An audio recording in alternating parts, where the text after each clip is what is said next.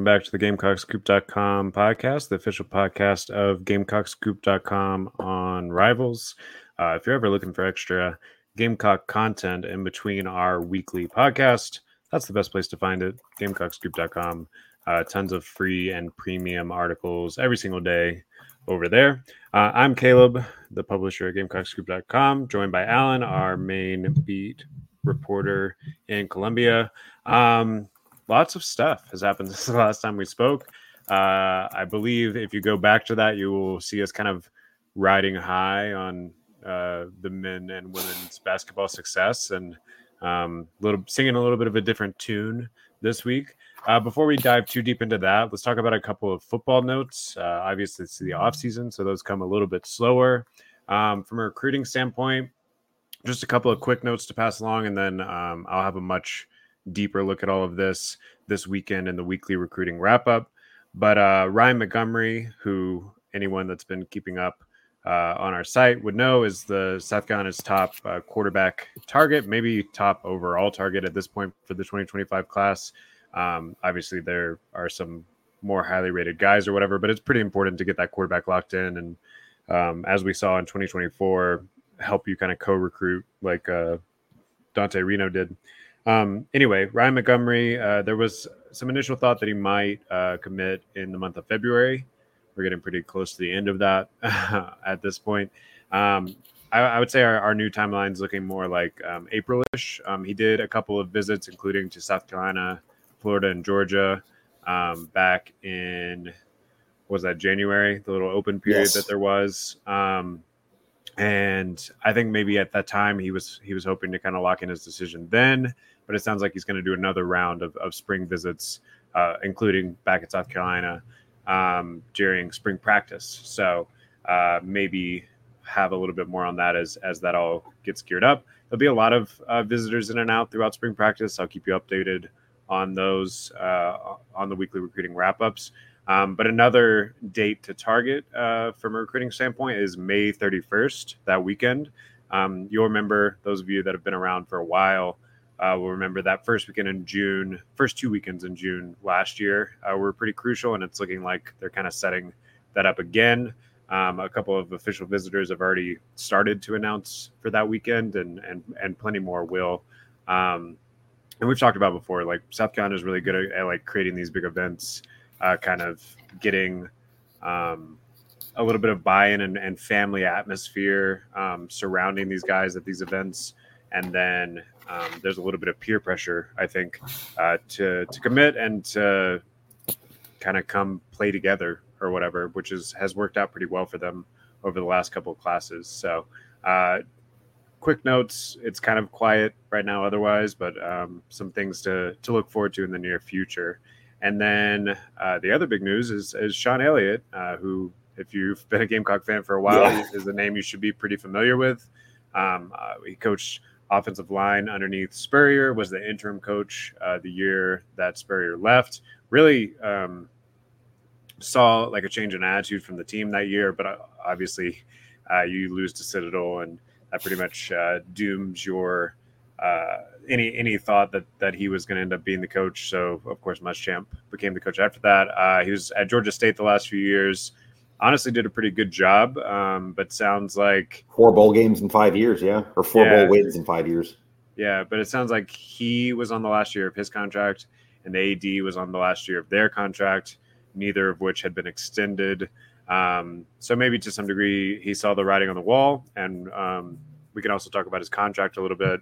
Uh, he didn't take too much of a, of a pay cut uh, coming to South Carolina, um, where he is going to coach tight ends, but he also got a run game coordinator um, title, which is something that uh, he helped a lot in revamping the run game under the under the Spurrier admin. Um, he he has like a zone scheme that that works pretty well, and uh, I mean we saw some of the best running backs in school history. Hey, talking uh, about Lattimore years and yeah, Mike Davis as well. Yeah. Um, I think the main thing with Elliott, eh, you could tell how badly he wanted this. I know that's kind of cliche. Any coach you hire, any person on staff, they're grateful to be here. They're excited about the opportunity. Shawn Elliott left his wife and kids in Columbia because he wanted them to live here when he took the Georgia State job and has been commuting back and forth for seven years to see his family. He told us at his introductory presser on, I guess that would have been Tuesday, that he bought a new truck two and a half years ago and spent 110,000 miles on it, just going back and forth from Atlanta to Columbia. Um, this is, I think that says it all. This is exactly where he wants to be. This is, he said he targeted this position when it opened, not the other way around. Um, he's back with his family now. He mentioned his two kids that are in high school at um, AC Flora. Um, I think it makes you better. I think it's better for him. I think it's better for South Carolina. Uh, having a guy who knows the building, knows the staff, can recruit in Georgia, especially after all this time in state. Um, yeah, I think it's a win on both sides. No, I, I definitely agree. And um, really, when you look across the board now at this point, uh, assuming there are no more changes, which of course we'll see, you know, whatever, but um, assuming there are no more changes, you feel like you're probably better off as a staff, um, definitely from a recruiting standpoint, from an experience uh, standpoint than you were a few months ago. Obviously, still some some big losses. Lembo maybe at the top yeah. of that list, um, but I don't know. I, how are you feeling about the the, the makeup of the staff, um, assuming that things have kind of settled down for a while? Yeah, I. It's always one of those things where you're never going to know until they hit the recruiting trail, until they actually are coaching, you know, in game and practices. We're still three weeks and change from spring ball starting. I think you upgraded on a whole. Like when you're taking the entire piece of it, I think you did about as well as you realistically could do in replacing Pete Lembo, which I agree with you is the biggest loss of the four. Um, getting Joe and you know, a Super Bowl winning special teams coordinator who had ties to the place. Um, like I, we just talked about, I think Elliott's going to be a big upgrade, and we we were kind of in agreement that if there was a guy on staff that maybe wasn't pulling the weight, and I guess Shane Beamer agreed because this was the only one he actually got rid of on his own accord. Uh, Montario Hardesty at running backs coach. You feel like you made an upgrade there with Marquel Blackwell too, and Beamer stuck his neck out for James Coley if you want to just complete the four. So yeah, I would say you probably upgraded overall, but you never know for sure on these things. So they have to go into a high school and win a recruiting battle. Right, and and win a recruiting battle at a place that's not Georgia or Alabama or, right. or whatever. Um, Texas which, A&M in Blackwell's case. Yeah, which uh, to Elliott's credit, he's done it here before, um, and he's done it at a smaller program before. So um, I think maybe more prepared than anyone uh, for that challenge, uh, at least on from that standpoint. Um, also, you have to think. Not that I think that uh, Lonnie Teasley has done a bad job with the offensive line or anything at this point. I mean, it's really hard to tell, honestly. Last the injuries year, last year with all, yeah. the, with all the injuries, but um, not a bad thing to have someone that has a lot of experience of experience there with um, Teasley, who uh, it's his first time uh, coaching that position after helping out Greg Adkins, uh, you know, when he retired and, and, making that transition or whatever. So, you know, it's not it's not bad to have that guy down the hall if you need uh, to ask a question or something. Yeah, for sure.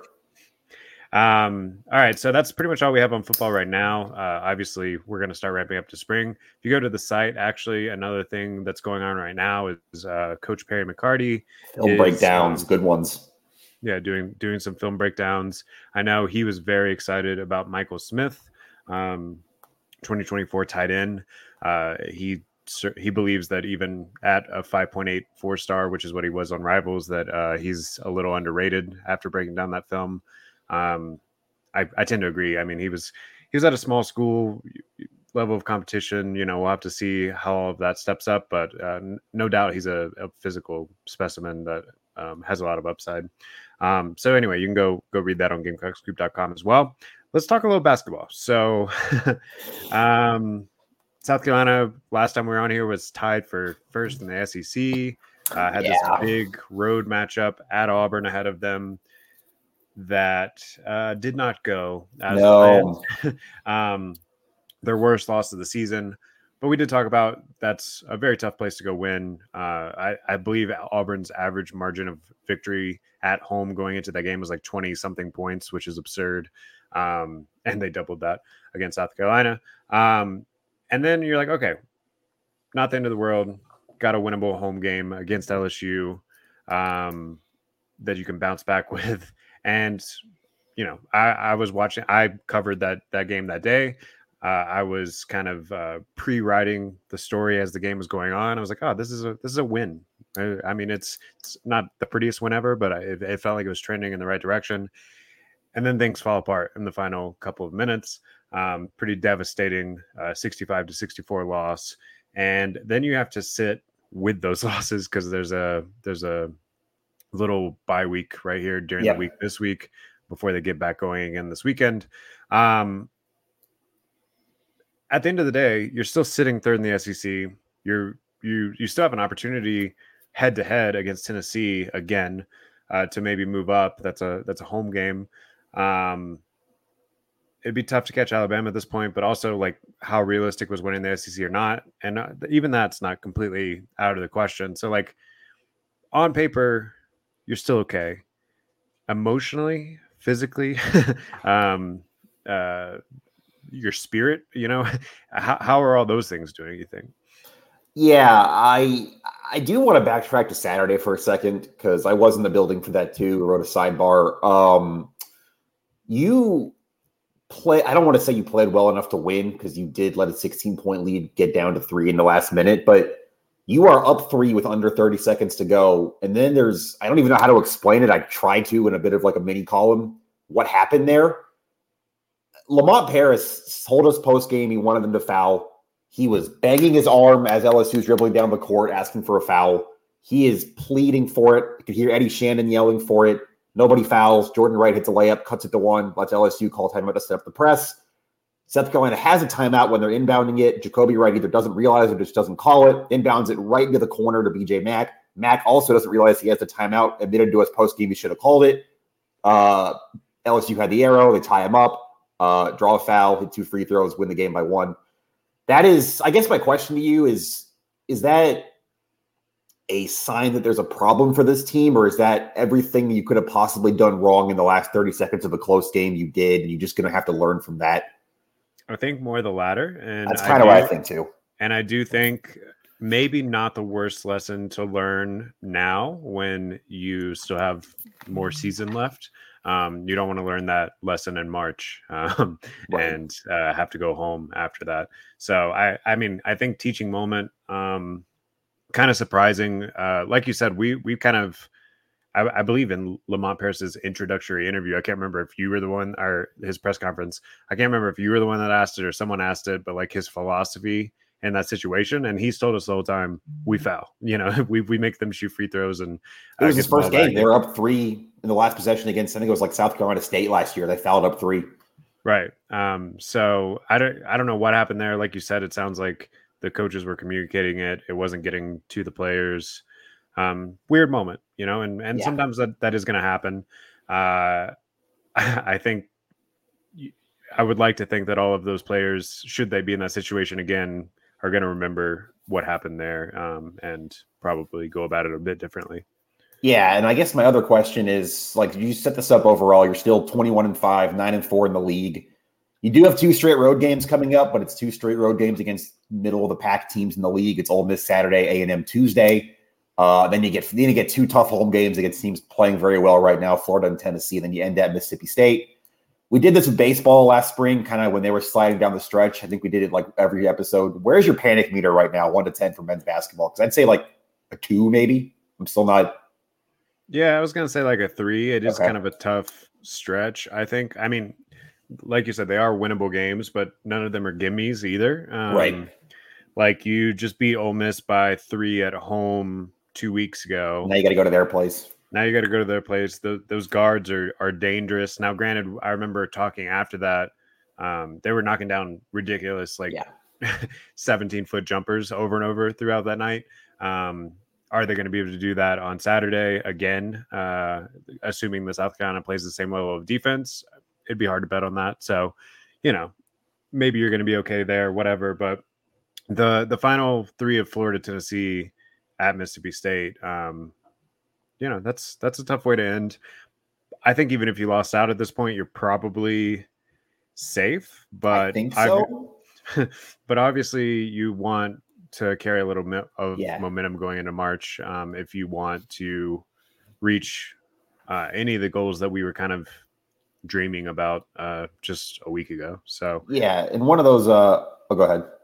No, I just I, I think this weekend's going to go a long way in uh, kind of determining uh, where their mindset is following uh, their only side of the season thus far these last two games. Yeah, I was just going to say one of those goals we have talked about that is still definitely on the table is getting a double bye in the SEC tournament, going right to the quarterfinals. That's the top four in the league. You are in fourth now. Uh, you got two breaks last night. Florida and Kentucky both lost last night, so you're still in fourth, a full game ahead of both those. Uh, you had the tiebreaker over Kentucky. Obviously, that Florida game here is going to be crucial uh, week from Saturday. Um, so I think that's a still, even if the regular season title seems out of reach now, you're two games back with five to play. Um, it's still realistic to try to get that top four, get the double bye from Nashville. Um, you go three and two in the last five, and one of those three wins over Florida. I think you feel pretty good about your chances there. Yeah, I agree. Um, and for those of you that keep up with the rankings, uh, South Carolina obviously um, gone all the way up to number 11. They've skidded back to 20. I feel like maybe reality wise, you're somewhere between those two yeah. based on the way that they've played uh, all season. But I kind of understand, especially with the, that tough loss against an inferior opponent um, at home, why they skidded the way that they did. But I don't know. I don't think you do panic yet. I, I, know that it didn't feel good um, last week, um, but you, every team in the country is going to go through these stretches, and the only question now is just, did you peak too early? We'll find that out soon.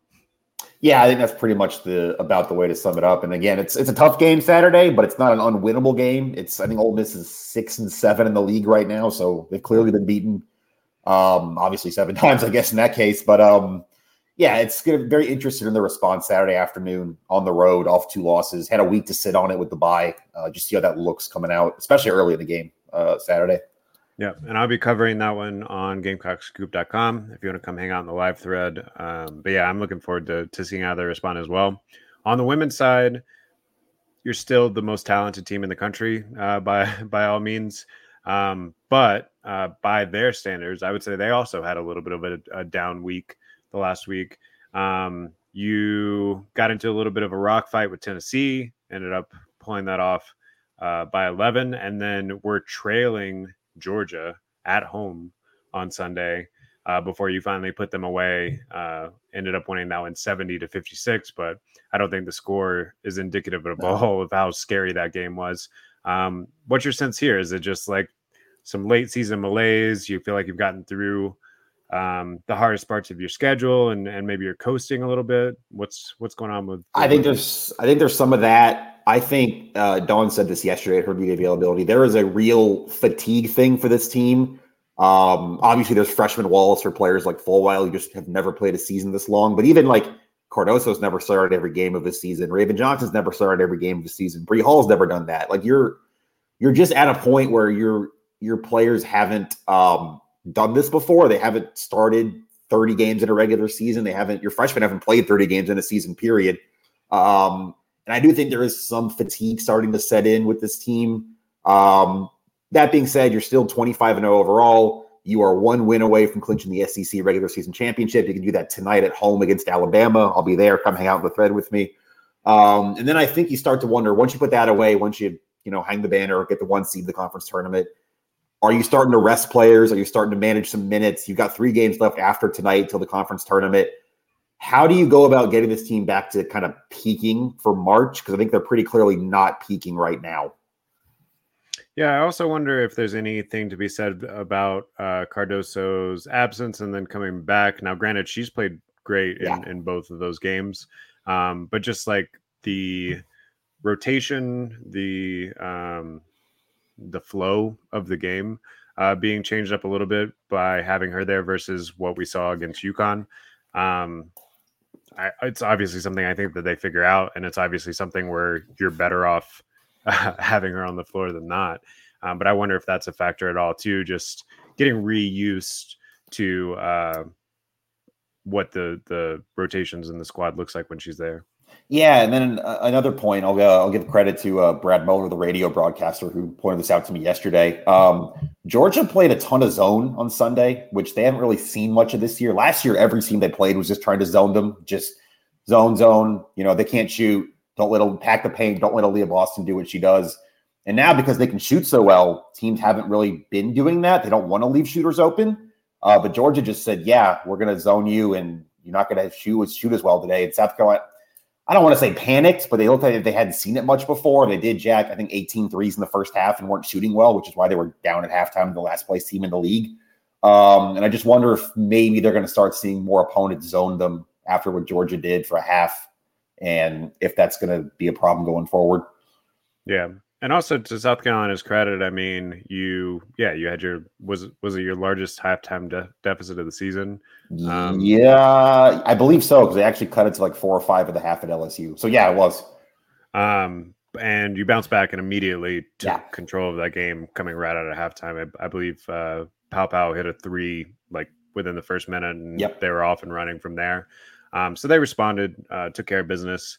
Uh, I don't think it's something long term to be concerned about, um, but yeah, you got to be careful uh, down the stretch here. Alabama is a team that could beat you. Yeah, if you have an 21 team. You don't win 20 games by accident.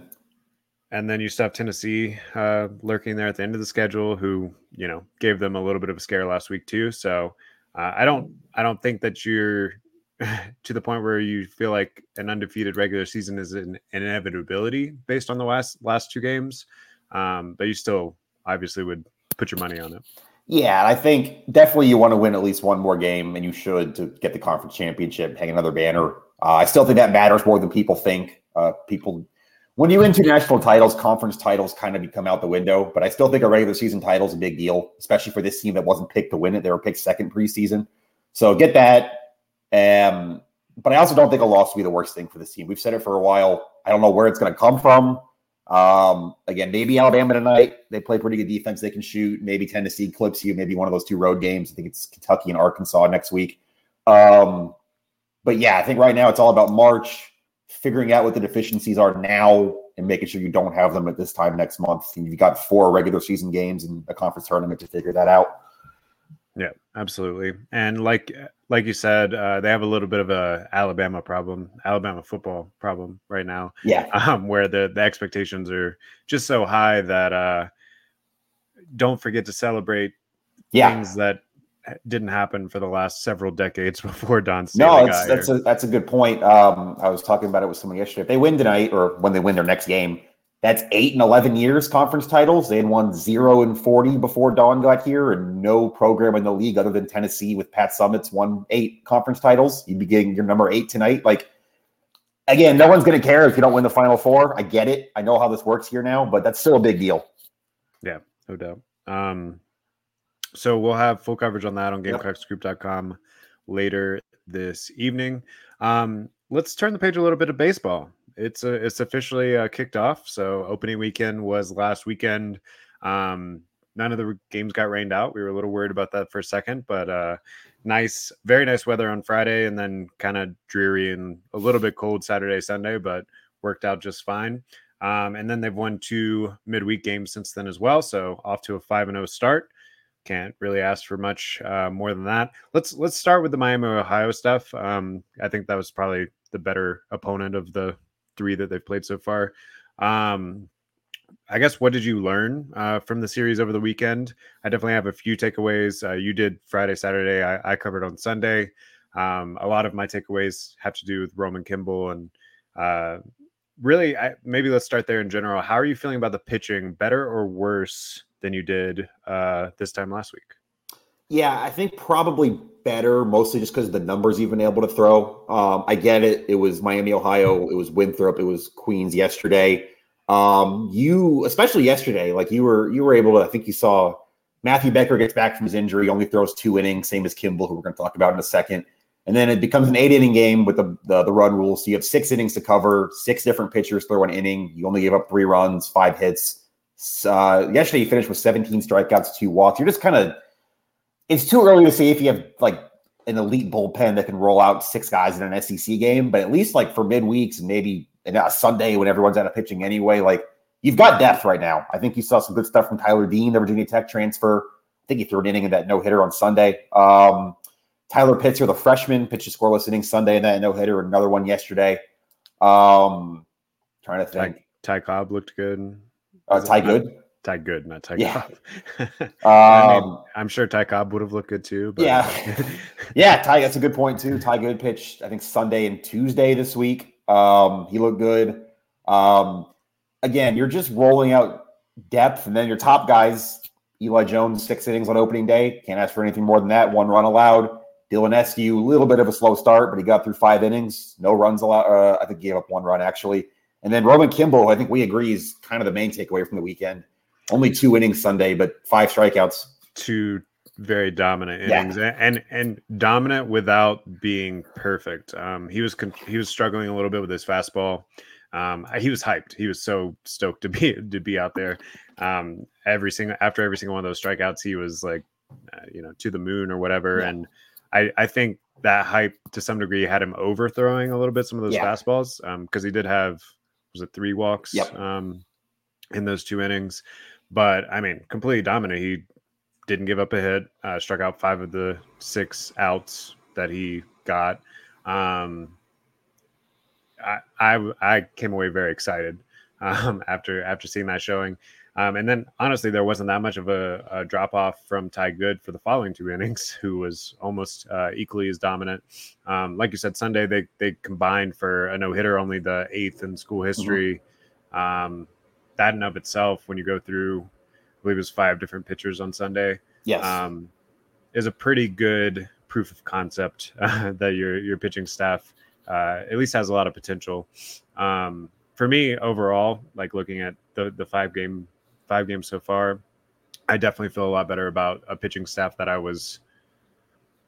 I, I don't even know if I would have said cautiously optimistic about. I was kind of worried about, um, and I I think so far exceeding expectations. Again, you have to t- take the uh, the level of competition into mind there and all, but did everything you could do, and and the what three straight games of uh, run rule, yep. ruling your opponent. So the offense is doing all right as well. Yeah, we had no questions about the offense. These guys are elite. We knew they would be. Um, 55 runs in five games. Ethan Petry's already got three homers. Messina hit his first one of the year yesterday. Um, these guys are going to mash all year. I think we know that. Uh, my other pitching point was Matt Williams, pitching coach. It's so early, and you know we don't see all the behind the scenes stuff, but there's been a couple times this year where someone's been in a jam. He's come out for a mound visit, kind of calmed him down. Uh, Dylan Eskew was talking Saturday that Matt Williams calmed him down during a bases loaded jam. I think it was in the second inning of that game. Um, and then yesterday, Matthew Becker puts two straight on base in the first inning of his first start back from injury. Williams comes out, three pitch strikeout after that, ends the inning. I think you like what you see. Um, again, the opponents we know uh, you're going to play three with Belmont this weekend. That's a little bit of a better opponent. They started the year four and one, um, took three out of four from Eastern Michigan and beat North Alabama yesterday in a midweek. So you're upping your competition a little, but you still expect to handle them. Then another midweek, and then I think what we all agree pretty much every year is your early season litmus, litmus test. It's Clemson a week from Friday. Starting. Yeah, and uh, definitely looking forward to that one. That, that should be a lot of fun. Um, one thing I wanted to note on at least the game that I watched in full on Sunday, uh, no homers in that um, uh, run rule game. They won what mm-hmm. twelve to two and seven. Um, and to me, something that's been impressive with the bit I've watched of, of the other games as well is yes, you do have the power, um, but I'm also seeing a lot of patience at the plate. Yeah. Um, they got walked 11 times on Sunday. Yeah. Um, and earned quite a few of those. I mean, there there are some times where you could tell that Miami, Ohio, Ohio was, uh, you know, digging deep for pitching. A MAC school doesn't have enough pitching for a three game series. Yeah, exactly. Um, but also, I, I thought that uh, they really battled at the plate sometimes during some of those walks as well. And um, yeah, I, I've been impressed with the lineup really top to bottom. I mean, you have guys like uh, Talmadge LeCroy or, or Will Tippett who aren't, you know, I mean, they, they could hit it out obviously, but they're not the first names that you that come to right. mind whenever you think of power. Um, but they've been pretty good at about just like being scrappy and getting on base pretty consistently so far. So, yeah, uh, LeCroy especially, I think it's worth a shout out. Kingston said, I think it was Tuesday. He had a big game on Tuesday that he's their most improved hitter from last season to this year. Um, and again, tiny sample size, but you're seeing that already. He's slotting in that five spot right behind Petry and Messina, and he's protecting them well. Right. Um, we'll have a full preview for Belmont tomorrow, and then and then have, have coverage all weekend for those games and the ba- the basketball games and everything else. Uh, any other takeaways, I guess, from these first five games for baseball? Mm, not a lot. I, I think you you're doing exactly what you're supposed to do. Um, that's all you can ask for right now. And like I said, a little bit of a tougher series this weekend, and then it's all eyes on maybe your biggest series of the season, at least for the fans. Yeah, I mean, it's it definitely seems like we're we're ramping up to a pretty interesting spring uh, between the three sports that are still going right now, um, which is yeah, not something that you've been able to say here for for a minute at least across the board like that. So, yep. Um, great time to be a subscriber on GamecockScoop.com. Plenty of premium info, quotes, uh, articles every single day. And we'll be back here for the GamecockScoop.com podcast uh, around this time next week to talk more baseball and basketball. Till next time, we'll see you.